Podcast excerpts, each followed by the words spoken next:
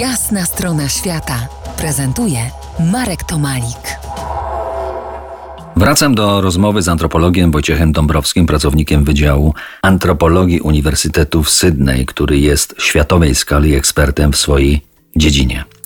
Panie Wojtku, przez kilka lat mieszkał Pan na Papuinowej Gwinei. Czy dawne wierzenia, celebracje są tam ciągle żywe?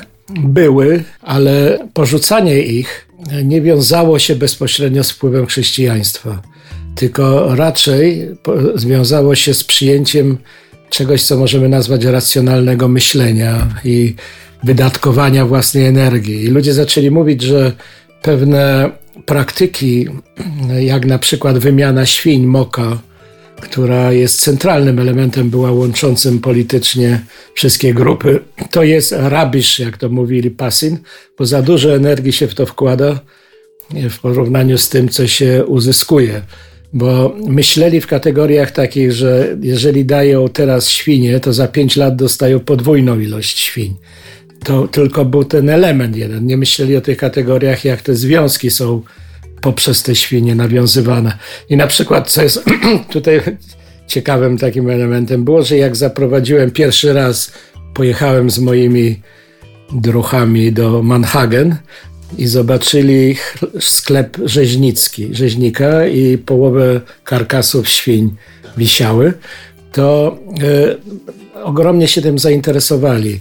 I, ka I, kazali mi się zapytać, ile kosztuje cała połowa karkasu. I po czym jak powiedziałem ile, to ci ludzie, którzy do niedawna nie mieli w ogóle styczności z pieniędzmi, zaczęli błyskawicznie komputować, e, ekonomicznie myśleć i mówili, że właściwie ta moka, czyli wymiana tradycyjna, to jest, to, to jest zły interes, to jest rabisz pasji, dlatego że jak oni by sprzedali te świnie rzeźnikowi, to to byłoby znacznie lepszy interes. Czyli to, co jest ciekawe, że w najbardziej odległym rejonie świata ten element racjonalnego myślenia ekonomicznego był bardzo silny.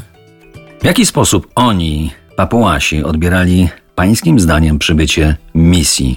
Jacy byli przed, przed przybyciem misji?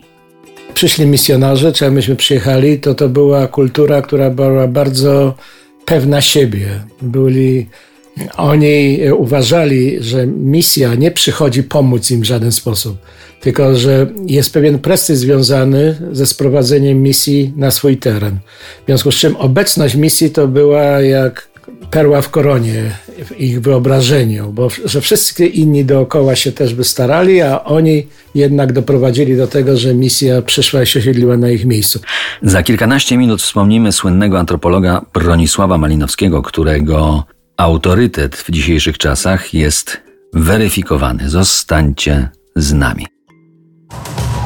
To jest jasna strona świata w RMS Classic.